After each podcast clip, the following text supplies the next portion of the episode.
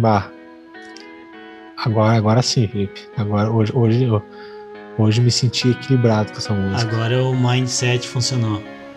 Agora, agora, agora equilibrou tudo que precisava equilibrar aqui. Que isso, cara. Esse som. Esse som aí tem história, hein, cara. Que, que, pô, mas que música, né, cara? Ah, sensacional. Dá até pena de começar a falar aqui porque ela, né, a música acaba. É, tu sabe quando que ela foi lançada, não? Pô, eu acho que foi antes de, de eu nascer. Ah, com certeza, né? Antes que eu nasci também. 1971, cara. Ah. Que loucura, meu. Pô, isso aí realmente passou por todas as gerações, né? Baita É. música. Passou mesmo. Até nós podia falar de Led Zeppelin, né? Agora na volta da vinheta. Ah, vinhetinha então. O vinhetinha vai tocar a gavetinha? Não, o gavetinha vai tocar a vinhetinha. Toca aí, gavetinha, faz favor.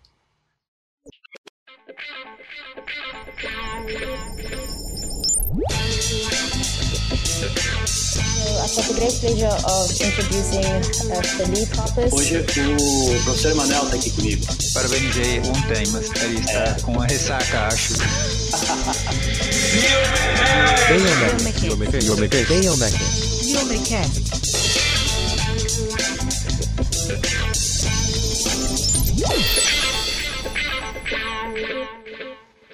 Show de bola. Show, o cara. Led Zeppelin, né, cara? Sabe que na segunda estrofe da música fala, né, que tem um sinal na, na parede, né, mas ainda assim ela quer ter certeza, porque às vezes as palavras têm dois significados.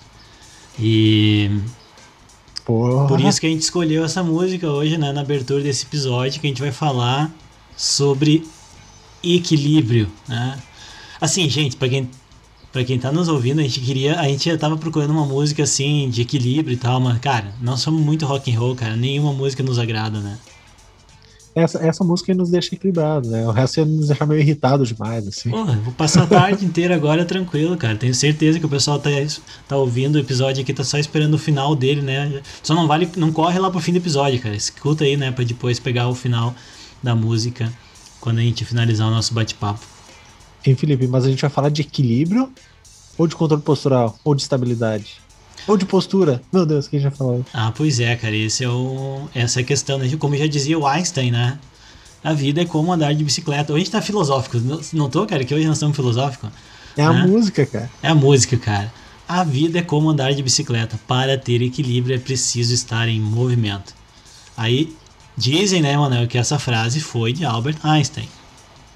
É, já que a gente não tem certeza, a gente acredita que foi, né? É, Mas aquela sim. coisa, na dúvida foi Einstein, né? na cara? dúvida foi ele, né? Eu acho que. Mas eu já vi, eu já vi até umas pessoas usando uma camiseta, cara, com esse escrito, escrito Albert Einstein. Então deve ser, né, cara? Se as Pô, pessoas tá na estão usando. Tava no Face. Se tava no Facebook, é, É, o Facebook Daí- faz muitos anos que eu não uso, mas eu já vi assim a camiseta. Então deve ser, né, cara? E, Deve ser, deve ser. e o Einstein tava certo, né, cara? A gente precisa se mexer, né? E se for de bicicleta, melhor ainda. Ah, esse é o episódio 29 do Biomecast e hoje vamos falar sobre equilíbrio. Né? Ah, essa é uma, uma palavra, né, que tem várias definições aí, né, Manel? Vários contextos, né? Uhum. Que a gente pode trazer. Obviamente, você que está aqui nos ouvindo sabe que o nosso contexto é o contexto da biomecânica, né? Então, já vou começar aqui perguntando para o Manel se ele ensina os alunos dele equilíbrio. Ah, na, na verdade, eu, eu sou um pouco chato, assim, né? Eu, eu, acabo falando de equilíbrio só pra dizer que tá todo mundo errado. Que todo mundo usa a palavra equilíbrio de forma errada. E daí depois eu fico pensando assim, pô, mas será que não é muito chato da minha parte ficar falando que. Mas é porque existe um conceito na biomecânica, na, na mecânica, né? Dentro da, da física, de que equilíbrio precisa ter aí duas condições. Né? Pra te ter, ah, tem equilíbrio. Então, um equilíbrio estático, por exemplo. Tem que ter duas condições o somatório das forças que estão atuando no sistema tem que dar igual a zero, e o somatório dos torques tem que dar igual a zero. Só assim eu vou ter certeza de que não há movimento angular, né? não há rotação, e não há movimento linear, ou seja, não há translação. Então, Essa aí é a aula que. Né? É a aula que eu perco a amizade com os alunos, né? Porque eu começo as primeiras aulas bem tranquilo. Eu trago, né? ah, que não é do mesmo jeito que eu dava aula quando foi meu aluno, né, Manuel? Claro. E ela traga um caso clínico no início da aula, se é na física, se é na educação física, eu trago um caso de esporte. Daí eu tento assim, tipo, sabe aquela história da primeira impressão que fica, né? Hoje nós estamos cheios das frases, né, cara? Então, assim, aquela impressão, primeira impressão que fica, né? Então, pô, a primeira aula eu mostro aquilo, a galera fica, uau, nossa senhora, cara, isso aqui é muito legal, né? E aí quando chega nessas aulas de, de estática, né? Eu falo, ah, galera, agora a gente vai ter que ver se a nossa amizade persistiu, né? Porque começa um pouquinho da matemática, né? Então o Emanuel comentou, né, gente, que tem duas condições, né, para o equilíbrio ser garantido, né? E isso é muito fácil da gente observar se a gente estiver vendo um objeto não animado, inanimado, né? Uma, uhum. uma chave de boca, uma um, uma, agora me fugiu a palavra, que é uma chave de fenda, né? Então, assim, para isso é muito fácil, cara. Uma gangorra, né? é muito fácil de ver o equilíbrio ali. Agora, quando é no corpo humano, a gente tem que tentar, né, vincular isso com o movimento. Então, dentro do equilíbrio, né, a gente vai tentar enxergar como que aquilo ali, essas duas condições são visualizadas. Mas sabe por que é difícil ver o equilíbrio no corpo humano? Porque mesmo quando a gente está numa situação estática, assim, parado, em pé, postura é, em bipedestação ou até sentado, dificilmente a gente vai estar em equilíbrio. A gente não vai, a gente está sempre buscando esse equilíbrio, mas a gente nunca está com o somatório de torque, o somatório de força igual a zero. Aí que tá, né? Aí, aí é tá. a dificuldade, né, de, de encontrar o equilíbrio no corpo humano. E aí vem também o desafio, né, do equilíbrio no uso da palavra, né? Então, bom, gente, primeira parte, primeiro ponto que a gente tem que trazer aqui é o seguinte: quando a gente está referindo a equilíbrio, no ponto de vista comportamental, a gente está pensando em uma coisa que não está tendo mudança de posição, né? Que está parado, né? Então, basicamente, essa é a ideia que eu tenho, né? Eu estou ali parado. Então, dentro do, da, da, estática, que é o que geralmente nos, nos, nos, cursos de biomecânica é a primeira parte, né, que a gente vai ali estudar torque, vai estudar os vetores e tal, aquela coisa toda antes de ir para cinemática, a gente vai aprender que para um corpo estar tá em equilíbrio estático, ele tem que ter ausência de translação e ausência de rotação.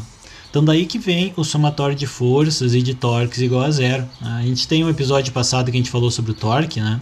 Então aqui eu tenho que ter uma ausência de translação, ou seja, meu corpo não está se deslocando no espaço de maneira linear. E eu tenho que ter uma ausência de rotação, que o corpo não está se movimentando no espaço, tendo um movimento angular. Mas a gente também tem um equilíbrio que é o equilíbrio chamado de equilíbrio dinâmico, né? que é onde eu tenho um movimento retilíneo uniforme, com aceleração igual a zero. A gente nem fala isso na graduação, né? na graduação a gente não é. chega a entrar na, na parte da dinâmica, mas existe também. E aí tem três uh, tipos de equilíbrio: né? equilíbrio estável, instável e indiferente.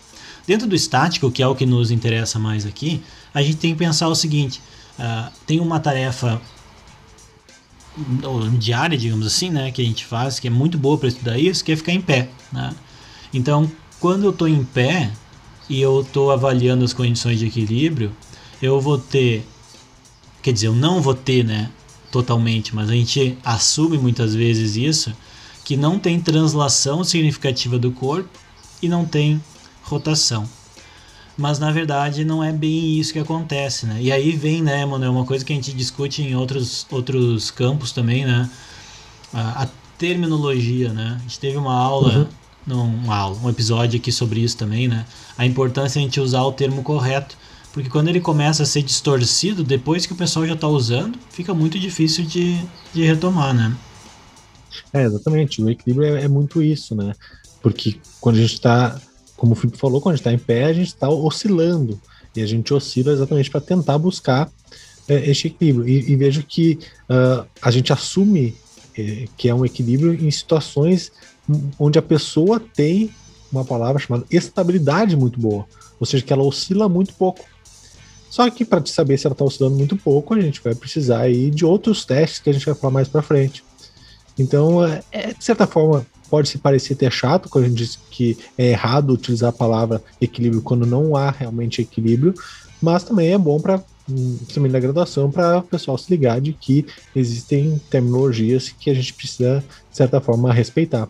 É, sabe que eu acho que fica mais fácil às vezes pro aluno escutar equilíbrio, sabe?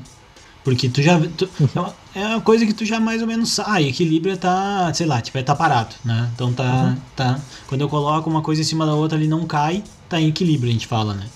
Mas de fato lá tá em equilíbrio, né? Uhum. Agora, dentro do nosso corpo, onde é que vem essa rotação, né?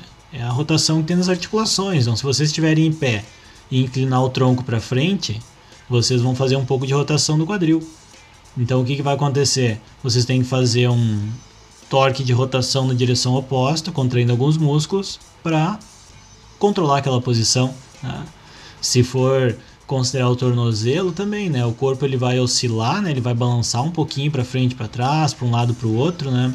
E lá no tornozelo, o tempo inteiro a gente vai estar tá tentando gerar torques que vão estar, tá, né, mantendo essa situação em equilíbrio. A força em si, né, é mais fácil, né? Porque como o teu uhum. corpo não está tendo aceleração vertical, por exemplo, e muito pouca aceleração horizontal, a, a é basicamente a força peso e a força de ação do solo já meio que se anulam, digamos assim, né?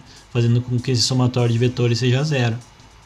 A gente até consegue buscar situações de equilíbrio quando a gente segmenta o corpo, né? E pega, por exemplo, ah, vou pegar uma articulação específica e fazer uma isometria, por exemplo, de flexão de, de cotovelo, e a gente chega um pouco mais próximo uma situação de equilíbrio naquela articulação, naquele momento de isometria mas vejo que é garantido garantir que não há movimento artrocinemático ali também é muito difícil, né? Então é, é... E, e, e, essa parte de tu ter um pouco de movimento sempre, a gente vai falar mais adiante, porque ela leva, ela está associada né, ao processamento de informação, né? Então acho que é uma coisa importante saber que quando a gente fala sobre uh, manter uma postura tem aspectos mecânicos importantes e bastante introdutórios e eu me arrisco a dizer que até é simples, né? De tu começar a compreender um pouco mais e principalmente porque ele não se aplica só ao corpo humano, né? Esse conceito ele se aplica a, a uma construção civil, a um carro, a, a um equipamento esportivo, tudo isso tu consegue utilizar, né? Então quando eu quando tô nas minhas minhas aulas de biomecânica, acho que isso é o conteúdo da terceira ou quarta aula do semestre, né, nós falamos sobre princípios da estabilidade. Né? Então, dentro do princípio da estabilidade, nós vamos ter quatro principais né, que nos servem para manter uma postura. Vamos pensar assim, gente. Vamos pensar manter uma postura. Né? Então, agora, nessa semana que a gente está gravando esse episódio aqui, né, tá tendo Olimpíada. Olimpíada de Tóquio. Você que está nos escutando em 2045, né, aqui é 2021, tinha pandemia, né, naquela teve a pandemia, né, a gente, né, como o professor André disse, né, os extraterrestres que nos escutam, né, gente, assim, a gente está na pandemia, gente, se tiver algum, se tiver uma solução aí do espaço, manda, né, e e aí me perdi o que, que eu tava falando já. Mas eu vou te fazer uma pergunta e daí tu vai, vai tá. conseguir tá. voltar no que estava. Uh, quando um, lá, um cliente, um aluno, um paciente, a gente pede para ele lá, ficar num pé só e ele consegue, né? Normalmente no idoso, assim, ah, fica num pé só e daí, tipo, olha só como é bom de equilíbrio, né? Ah, sim. Então, essa capacidade de não cair, né? Ou quando tu consegue andar de skate sem cair, essa capacidade de não cair está relacionado a um, um outro conceito, que não é equilíbrio, na verdade, e sim a estabilidade. E daí você estava falando dos princípios da estabilidade, uh, que comenta na aula e que para mim talvez seja uma das coisas mais importantes que a gente vai falar hoje, assim, no sentido de, pô, tu quer saber exatamente o que depende a capacidade de, do teu paciente não cair, por exemplo, são esses princípios. É, eu acho isso legal porque ele, esses princípios vão nos ajudar a entender como administrar um exercício, como administrar uma terapia, como administrar uma mudança de posição no sujeito, né? Porque na verdade a partir disso, sabendo como que eles interferem na estabilidade, eu consigo manipulá-la. E às vezes eu quero manipular ela para até mesmo para piorar, dependendo do tipo de treinamento que eu estou fazendo, né? Então, gente, são quatro princípios uh, introdutórios aí fundamentais. Um primeiro é a altura do centro de massa. Né? A gente vai ter que fazer um episódio só sobre centro de massa, eu acho, para explicar, né? É verdade. Mas, centro assim, de massa centro, e de gravidade. É, o centro de massa ou centro de gravidade, que é a, a, a origem da, da força-peso, né? Uh, tá ali na região do, do umbigo, né? Do quadril, enfim, né? é onde a força peso resultante da força da força gravidade, desculpa, está atuando. Então esse ponto, quando ele for muito alto, né, quanto mais alto ele for, mais instável o corpo é. Então, no nosso, na nossa condição do corpo humano, a gente vê isso muito bem fazendo um exercício, por exemplo, com pesos adicionais, onde tu soma ou altera uma barra ao teu peso corporal. E isso faz com que a distribuição da tua massa, mais a massa do halter ou da barra que tu está segurando, ela mude de lugar, o centro de gravidade vai subir um pouco e é mais instável. Como é que a gente verifica isso? Quando vai fazer um exercício na, de musculação, por exemplo, treinamento com pesos, né? E vai fazer um exercício como desenvolvimento, né? Que é um exercício em que você segura uma barra com pesos e empurram ela para cima, acima da cabeça. Então fica mais difícil de se equilibrar. Né? Justamente eu, eu porque. Aí, faz eu isso aí? faço com, faço com o Arthur. Ah, sim. Faço 10 repetições, 3 séries de 10. Por enquanto ainda consegue fazer 3 de 10, mas daqui a pouco já não vai dar. É, tá já tá ficando difícil. Então essa é a altura do centro de massa. E aí a gente visualiza isso, ah, por isso que eu falei da Olimpíada, né? A gente visualiza isso no esporte muito, né? Então quando um, uma jogadora de vôlei vai receber um, um saque, por exemplo, né? Vocês não veem elas de pé com o joelho estendido. Vocês veem ela numa posição de meio agachamento, né? Como se estivesse meio sentado assim. E isso tem um objetivo que é baixar um pouco a altura do centro de massa e com isso dá mais estabilidade. Nas aulas, às vezes eu falo da Fórmula 1, né, que os carros de Fórmula 1 eles são bem baixinhos, né, porque eles têm o centro de massa muito próximo do solo também para serem mais estáveis, enquanto que se tu pegar uma um caminhão, por exemplo, muito mais alto, ou um ônibus, né, a, a, insta, a estabilidade dele pode ser menor, né.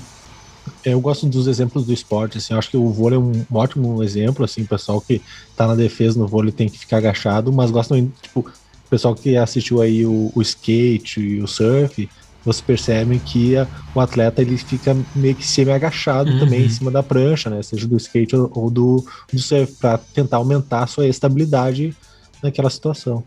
É. Então, se vocês forem fazer um exercício com um sujeito, um paciente, um aluno, sei lá, né? muitas vezes a gente pede para que ele faça um pouquinho de flexão de joelho quando ele estiver fazendo exercício em pé. Né? Vai fazer uma rosca bíceps, por exemplo ele flexiona o joelho por quê? Porque ele com isso diminui um pouquinho a altura do centro de gravidade. Claro, gente, que assim, ó, não é só isso que define, entendeu?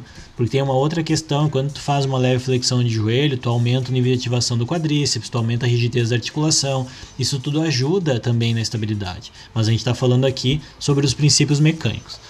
Outro princípio que também está associado com isso é justamente a linha de ação da força-peso. Então, uhum. eu sempre faço na aula um exercício que eu peço para os alunos ficarem em pé, preferencialmente de pé descalços, né? E eles ficam em pé com o joelho estendido, pezinho um do lado do outro, e eles vão fazer o comprimento, né, como fazem nas lutas, né, com a inclinação do tronco à frente. Então, quando eles fazem essa inclinação, eles vão sentir que né, os dedos do pé eles começam a ter que fazer muita força empurrando o solo. E isso tem uma explicação, né? Porque vocês deslocaram a força-peso para frente, ela está gerando um torque em relação ao tornozelo, que é o nosso pivô lá de apoio, né? E com isso vocês têm que fazer um torque contrário de flexão plantar. Então vai fazer o quê? Vai empurrar o chão com a pontinha dos dedos, né, o máximo possível. Então essa, esse alinhamento, vamos chamar assim, corporal, ele também vai afetar a estabilidade. E é, é, é, os princípios são todos conectados, né? Porque tem, se a gente pensar na base de suporte, que é o próximo, próximo princípio, e combinar ela com a linha de ação da força-peso, imagina um agachamento. Uh, eu não sei, faz muito tempo, Manuel, que eu não faço exercício na, em academia, mas aquele agachamento que tu faz dando uma passada para frente, sabe?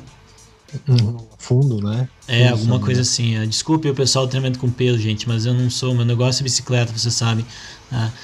E, então, quando tu dá aquela Meu negócio pass... é vinho. É, é isso que o pessoal sabe também. Quem, quem segue as tuas fotinhas da taça de vinho lá sabe. Aí o que acontece? Pensa comigo assim: vocês dão uma passada para frente com uma perna e vão fazer um agachamento. A base de apoio ela ficou muito estreita. Então, qualquer inclinação lateral do corpo vai fazer com que a força-peso fique muito na margem dessa base ou até mesmo fora dela, né? induzindo a uma passada.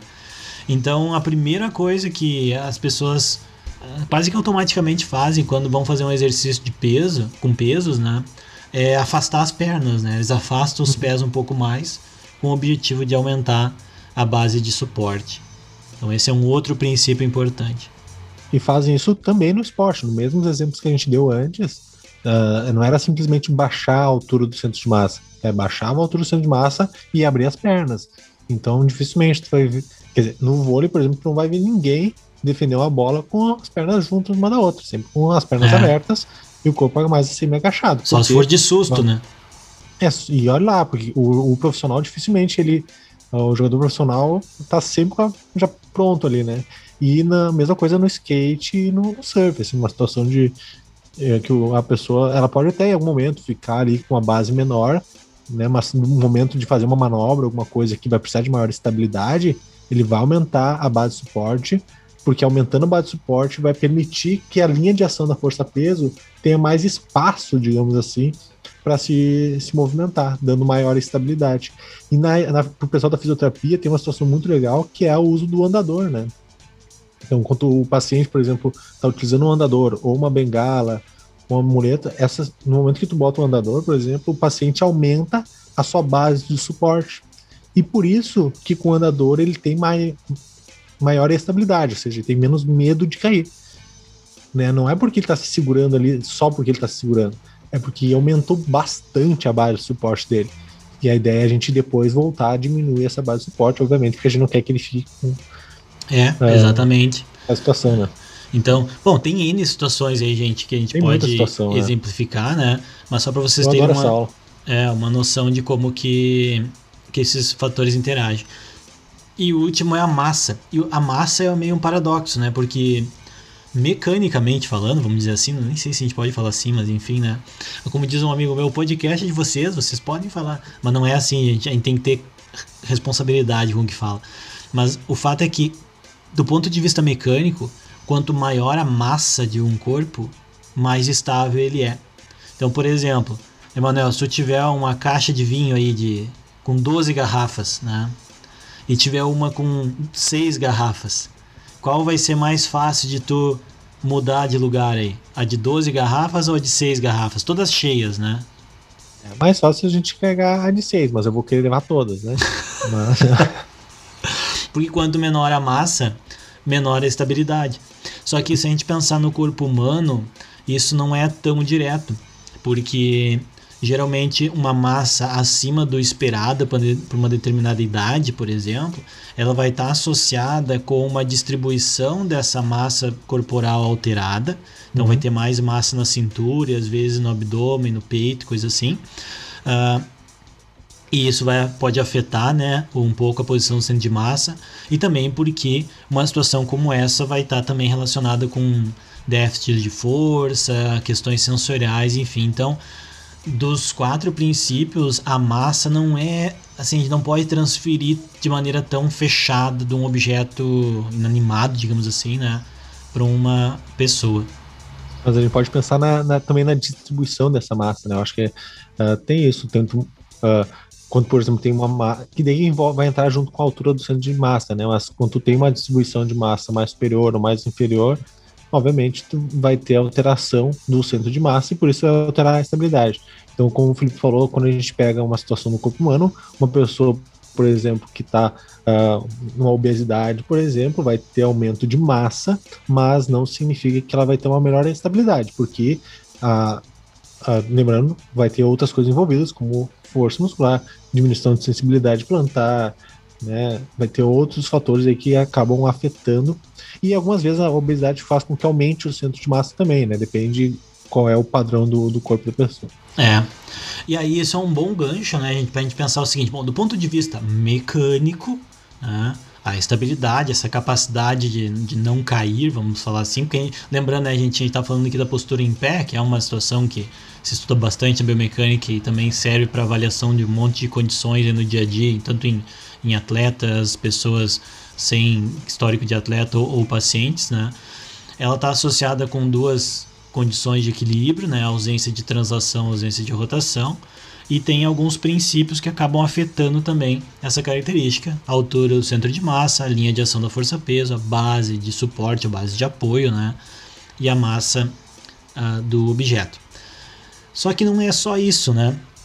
Nós temos também fatores uh, fisiológicos, vamos chamar assim. Né? Não sei se seria ideal chamar fatores fisiológicos, tipo biológicos, né? Que estão uhum. relacionados. O principal deles é o que a gente chama de integração sensório-motora, porque o nosso corpo, ele, não, entre aspas, né? Ele precisa de informação para saber o que está acontecendo, né? Então a gente uh, enxerga, escuta, enfim, né? mas precisa processar essa informação para me ajudar. Então, na postura em pé, nós temos aí a informação sensorial que chega, né, para ajudar no controle da posição do sistema vestibular. Tá? Uhum. Nós temos que chega da visão. A gente tem informação que chega do sistema somatosensorial, ou seja, eu estou vendo alguma coisa mudando de posição isso me ajuda, né? A, a, referência visual tem uma participação muito grande no controle postural.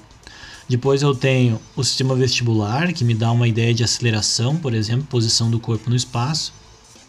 E o sistema somatosensorial, que principalmente dos mecanoreceptores, né, ou mecanoceptores, né, que estão distribuídos aí em músculo, tendão, cartilagem, né, na pele, né, nos ajudam a, a perceber mudanças no contato com uma superfície, se está tendo um deslocamento relativo de uma superfície em relação a outra. Né? Então, tudo isso nos ajuda a controlar melhor a postura. E aí, por isso que lá no início, né, a gente estava falando da questão de que eu não consigo deixar 100% do 100% sem movimento, né? Porque quando vocês estão em pé, o corpo de vocês balança, por exemplo, vocês estão em pé, né? Quietinhos ali, olhando para frente, tá o protocolo aquele de avaliação do controle postural. O que, que acontece quando vocês inclinam o corpo para frente um pouco? O gastrocnêmio ele é alongado, ele é estirado, né, um pouquinho, né, com aquela flexão dorsal. Claro que outros músculos são também, né, gente, mas para ficar mais fácil aqui o exemplo, vou focar no gastrocnêmio. Então o gastrocnêmio é estirado, quando ele é estirado, ele tensiona o tendão do calcante, tendão de Aquiles. Inclusive, tendão de Aquiles, né? Já falamos aqui, né, Emma? Bastante, né?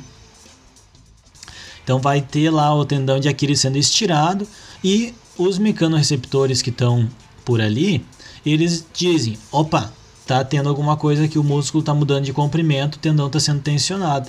E aí, o que acontece? Eu contraio aquele músculo. Quando eu contraio aquele músculo, eu gero um torque no sentido contrário. Aí eu tenho que recomeçar tudo de novo. Eu tenho que me uhum. localizar no espaço para saber onde é que eu tô e detectar de novo as mudanças de tensão no músculo, no tendão, enfim. E aí esse loop, né, Manuel, ele leva um tempinho, né? E esse é o famoso controle postural? Todo esse loop? Esse é loop faz parte do controle postural. Né? Eu preciso estar o tempo inteiro. Né? É, sabe, sabe aquele aqueles artistas que fazem o equilíbrio dos pratos, né? que eles seguram uma vareta assim na vertical, né? Aí eles colocam o prato girando lá em cima. O prato tem que estar tá girando, porque se ele parar de girar, né? Aí ele cai, então ele tem que estar tá girando. E eles ficam ali, né? Tentando segurar, né? com bastante habilidade. Então é mais ou menos isso que o nosso sistema faz. Ele tem a parte mecânica, né? Seria o tamanho daquela haste, seria onde é que o, o prato tá, se tá bem em cima da haste ou não, né? A, a massa daquela haste, né? tudo isso tá aí. A, a, superfície de apoio não é a mão. Então, essa é a parte mecânica. Mas aí eu tenho a parte biológica, porque eu demoro para perceber que o prato desequilibrou para um lado e que eu tenho que ir para o outro, e aí eu tenho que gerar um torque contrário.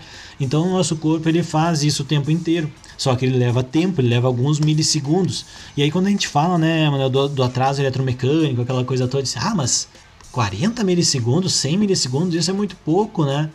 Isso é muito pouco, gente, mas isso é suficiente para derrubar uma pessoa, né? Uhum. É suficiente é para derrubar uma pessoa. O delay aquele, né, cara? Dá um delay ali e quando tu vê não dá tempo, né? É. Então, o que, que vai acontecer? É natural, gente, que nós tenhamos uma postura quase estática, né? uma tentativa de manter uma postura estática com um pouco de oscilação. E essa oscilação vem da nossa capacidade de controle dessa postura. O fato é que, conforme envelhecemos, por exemplo, essa capacidade diminui.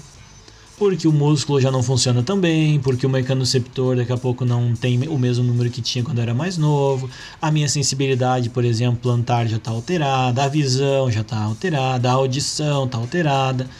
E aí isso faz com que nós avaliando, por exemplo, essa oscilação corporal de uma pessoa típica adulta, ela vai ter aí em torno de 2 a 4 centímetros para frente e para trás, o que nós chamamos de oscilação anteroposterior.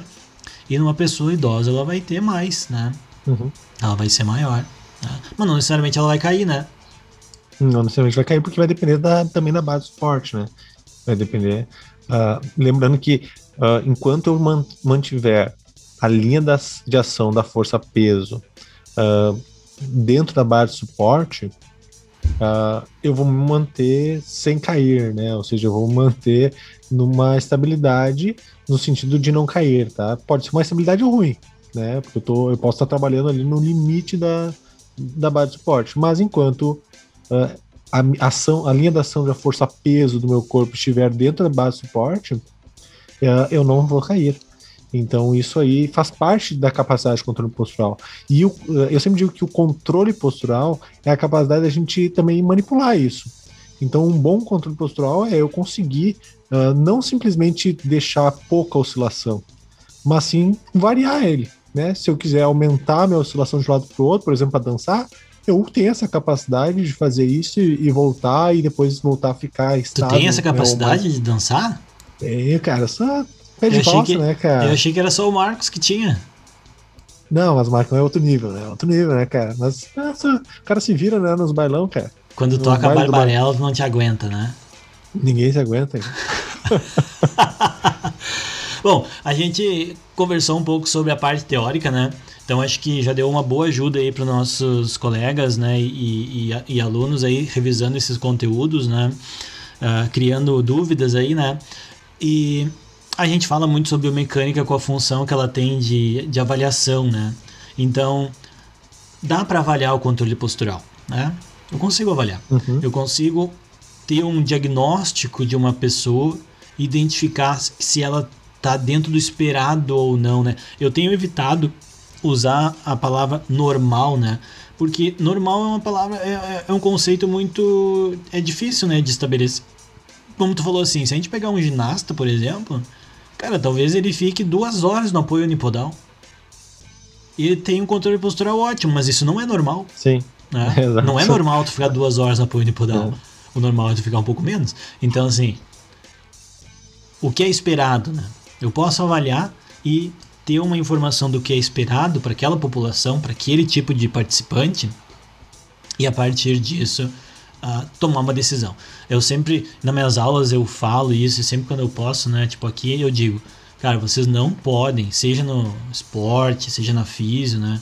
Tomar decisão da cabeça de vocês sem uma base científica. Então, assim, ah, eu. Tem uma base de suporte. É, tem que ter uma base de suporte boa, né? Estável, né? Então, assim, ah, o meu paciente aqui, meu aluno, te, te recuperou. A estabilidade dele tá boa.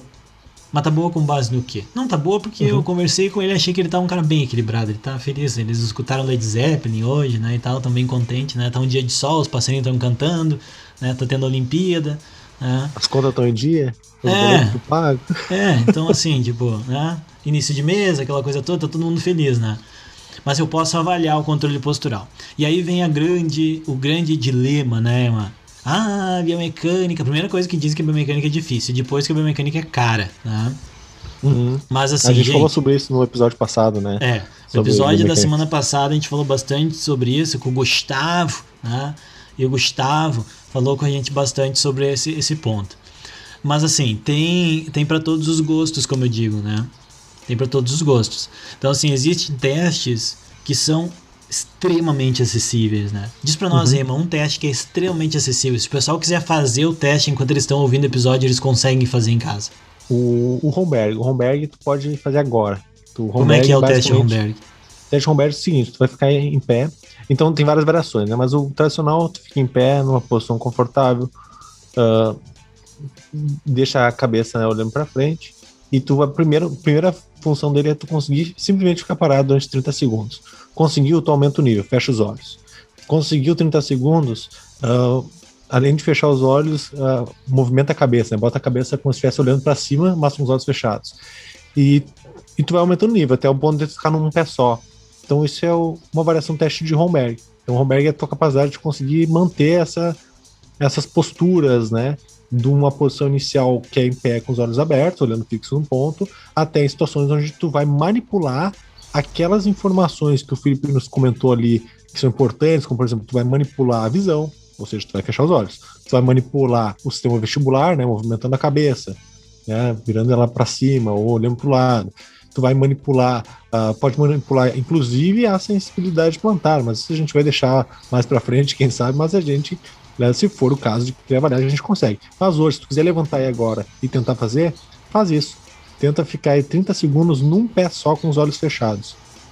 Então, isso é um bom teste para fazer em campo.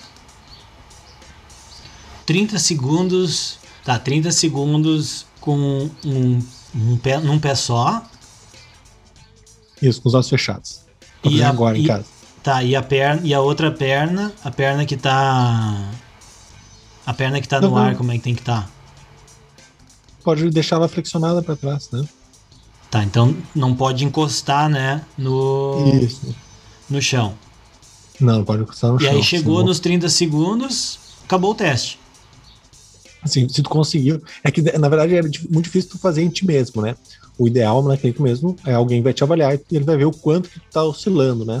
Então se tu oscilar muito, é porque, opa, né, dá para melhorar essa, posi essa posição aí. Uh, tá, se tu oscilou pouco, é porque tu tem uma boa estabilidade. Então, veja, está tudo muito relacionado com a estabilidade. Ou seja, a capacidade que tu tenha de manter o mais próximo, ou seja, com menos oscilação possível do teu corpo naquela situação. E o principal, a principal, o principal resultado é o tempo, né? Quantos segundos uhum. tu conseguiu manter a posição, né? É, a gente acaba deixando 30 segundos meio com padrão, assim, mas eu, eu já vi gente que deixa mais, assim, né?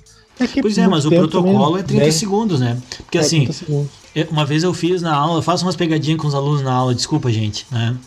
Uh, que eu peço para eles uh, fazerem o teste, né? E aí, uma vez um fez tipo dois minutos. Eu disse, não, gente, não é não é dois minutos, é 30 segundos. Chegou a 30 segundos é porque tá, satisfeito, tá, tá satisfatório, uhum. né? Mas o desafio, gente, é vocês fazerem isso com o olho fechado, né? Então, e é impressionante. Eu tenho um, o recorde na turma é 3 segundos, né? Tem assim, tem tem gente que 3 segundos no máximo consegue ficar nessa posição e já perde a estabilidade tem que colocar um pé no chão. Então esse é um teste, pessoal. Se vocês podem fazer um pré e pós, vocês podem fazer repetições ao longo de uma temporada, enfim, para olhar. Mas existem outros, né? Tem um também que é muito conhecido, né? E eu vejo às vezes o pessoal usando de maneira errada, que é a escala de Berg. A escala de Berg é uma é uma ferramenta também bastante utilizada em vários estudos, como eu disse, validado, né? E ela tem uma série de movimentos que devem ser feitos pelo sujeito e o avaliador. Tarefas, né? É, tarefas, isso, é. obrigado. Então tem tarefas, ah, levantar da cadeira, sentar, aquela coisa toda. E aí o avaliador ele vai atribuir uma nota, tem um formulário para ir preenchendo e vai somando os pontos no final uma determinada pontuação, tu classifica o sujeito. Só que essa é uma ferramenta para avaliar uma população específica, né, Emma?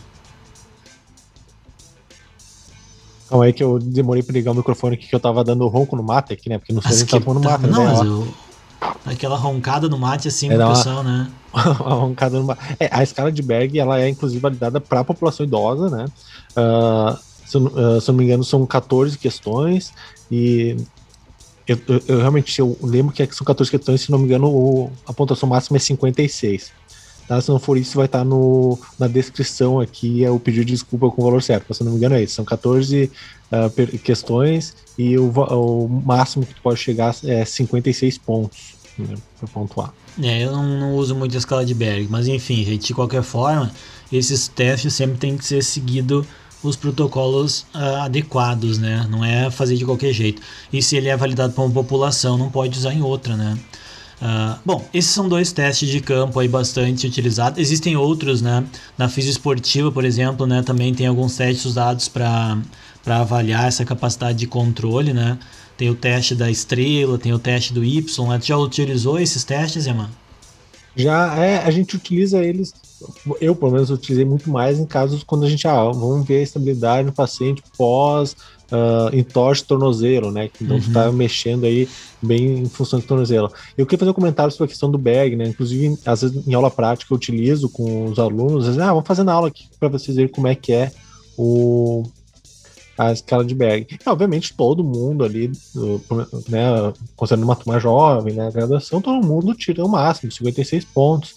Então, não, mas isso não significa, ah, não conseguiu verificar. Não, é porque para essa população, obviamente, as tarefas são. É, são fáceis. Né? É, e entre aspas, assim, né, na verdade, e, e não querendo desmerecer a população idosa, né, não é que seja fácil, é porque foi pensada para outra população. Boa, boa, é verdade. É. Claro, não é para quem está em 17 anos de idade, né?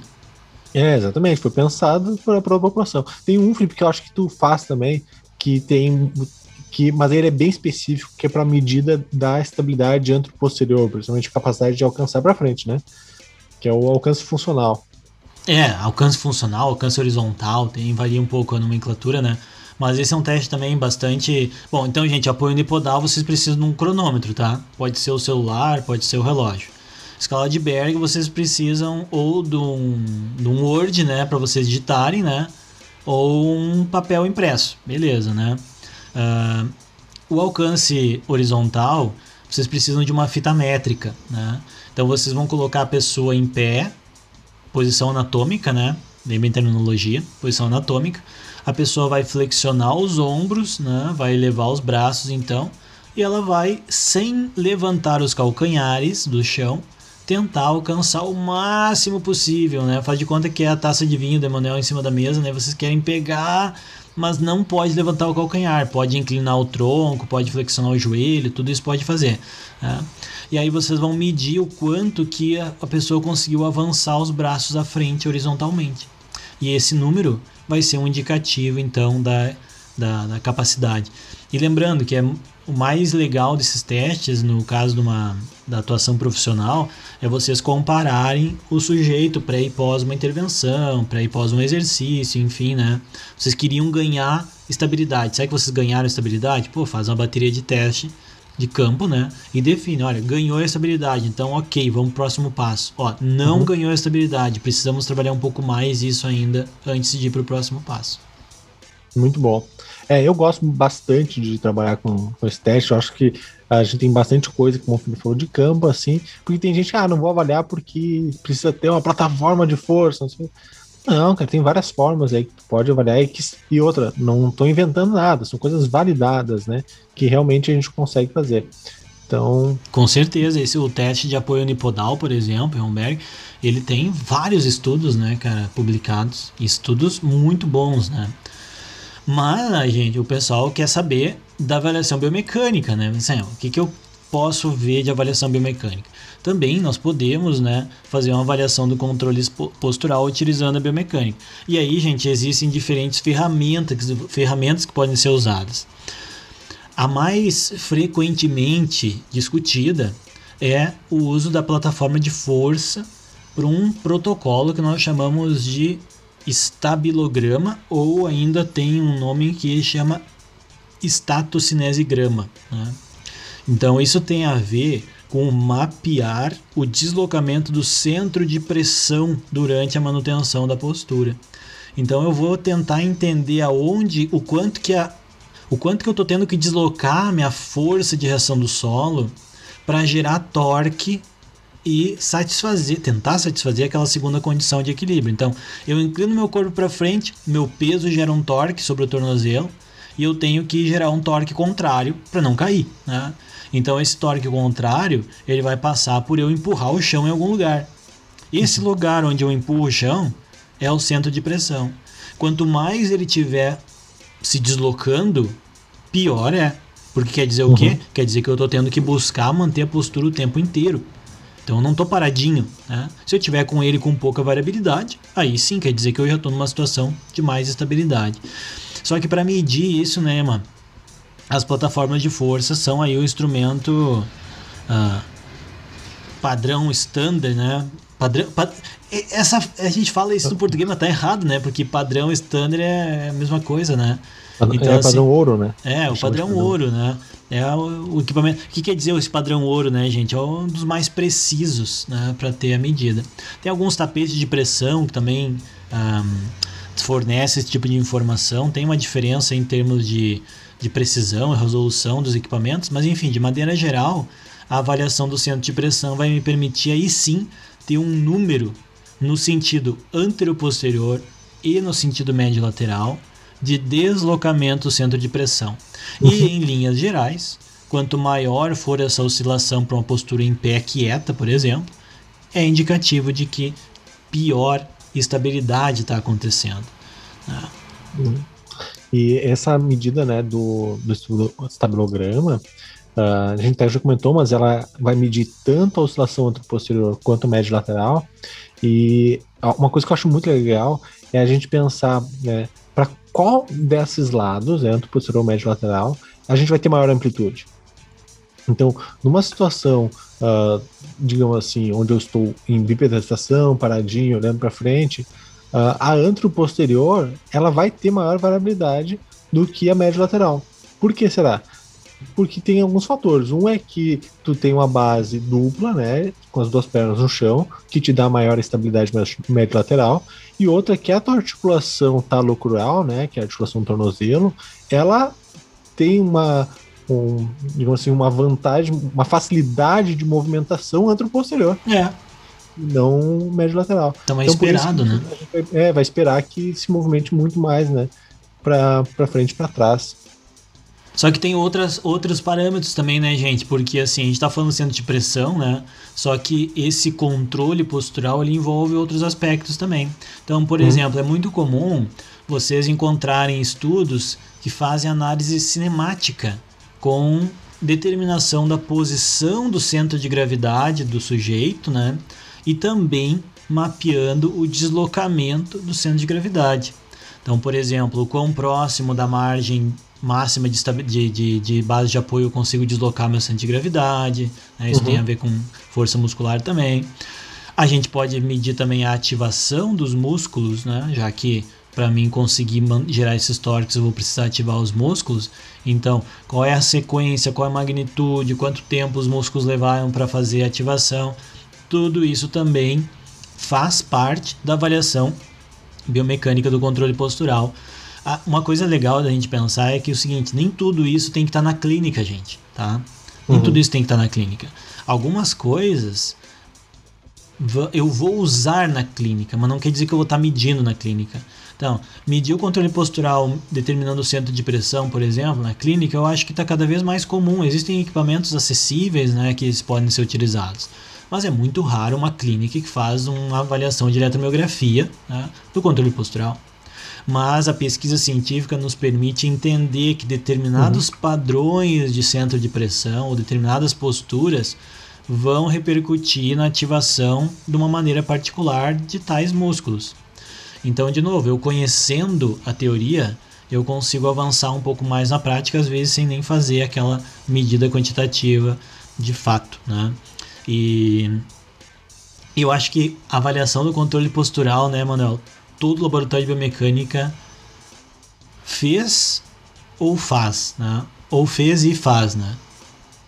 Tem plataforma de força, normalmente faz, né? Porque é... E tem também a, a, a, plataforma de baropodometria, que algumas medem também deslocamento do, do centro de pressão, né? Que então é possível também ser feito por ela. Uh, então, inclusive, eu não, eu não sei, talvez tu saiba se uh, é validado as duas, mas eu acho que sim, né? As duas acabam sendo boas, né? Tanto o baropodômetro quanto. Sim, é. O que vai acontecer às vezes é a questão de resolução, né? Uhum. A definição do equipamento, tipo de sensor, pode ter uma influência um pouquinho na precisão.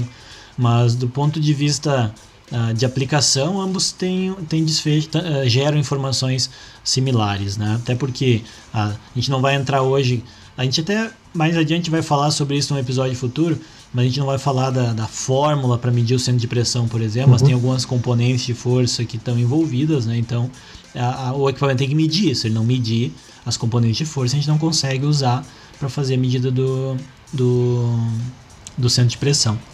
E a gente estava falando que os laboratórios geralmente fazem trabalhos com controle postural, né? Nosso grupo aqui, a gente já fez bastante coisa, faz ainda, né? Agora a gente tem alguns projetos. Inclusive o editor, né? O editor, o editor tem o projeto com controle postural, né? Então, Ah, o Gavetinha? é. Ou o Titi? Não, o Titi. Ah, o Titi. O, o Gavetinha foi contratação recente, né, cara? Então ele ainda tá Recente. definindo, assim, assim. A gente tem, tem algumas ideias, né? Mas vou esperar ele, ele conhecer um pouquinho mais do grupo e ver o que, que ele gosta, né? E. É, porque não adianta só. Não adianta só ficar editando podcast, né, cara? É, não, não- não, mas ele nem quer fazer só isso, né? Eu acho. Não sei. Nunca se sabe. Ah, então, assim, gente, por exemplo, aqui no laboratório, nós fazemos a variação do controle postural usando as plataformas de força, né? Então, determinamos o centro de pressão, né?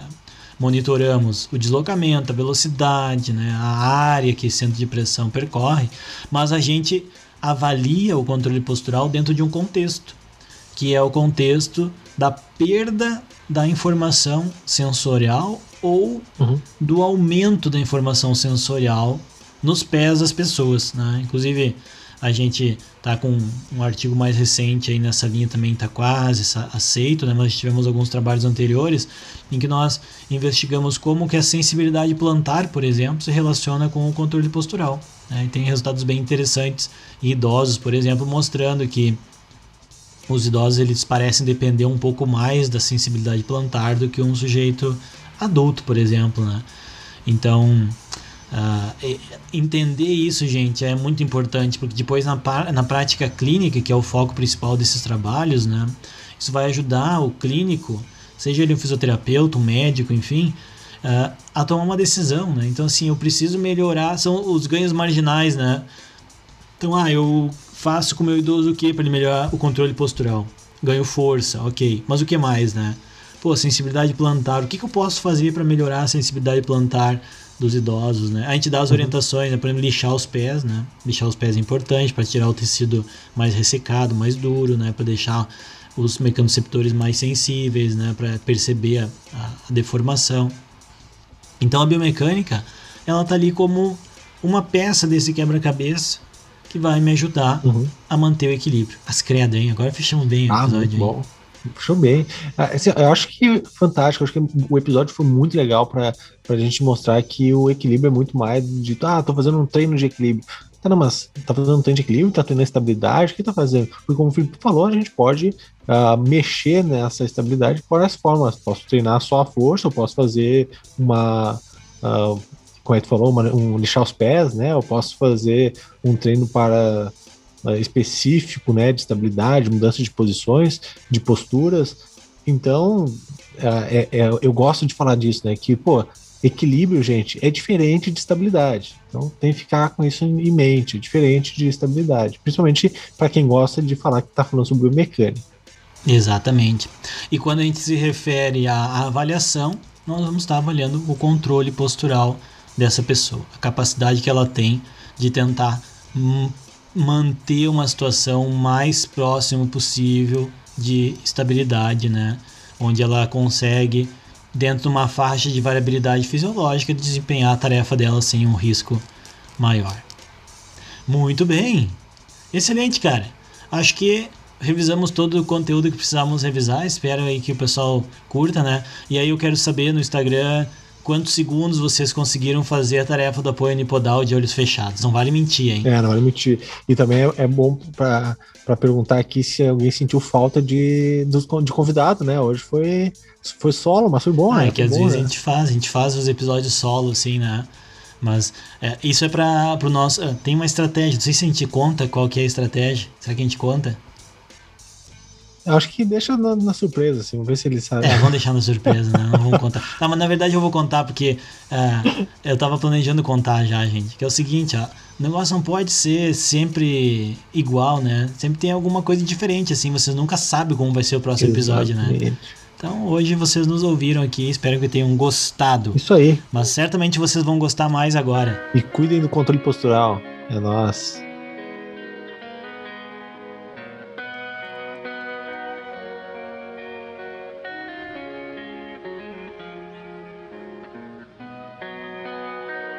O problema dessa música é que ela tem, ela tem uma introdução muito longa, né? Mas daí até começar o. Mas é boa, cara. Demais essa É bom, introdução. né, cara? O episódio acabou, tá começando. Aí agora, ó. Vai começar de novo, hein? Vamos começar de novo o episódio? Vamos acabar. Vamos acabar? Não, vamos é nóis. um. É nóis, valeu, valeu, Valeu, pessoal. gente. Se valeu. cuida, até mais.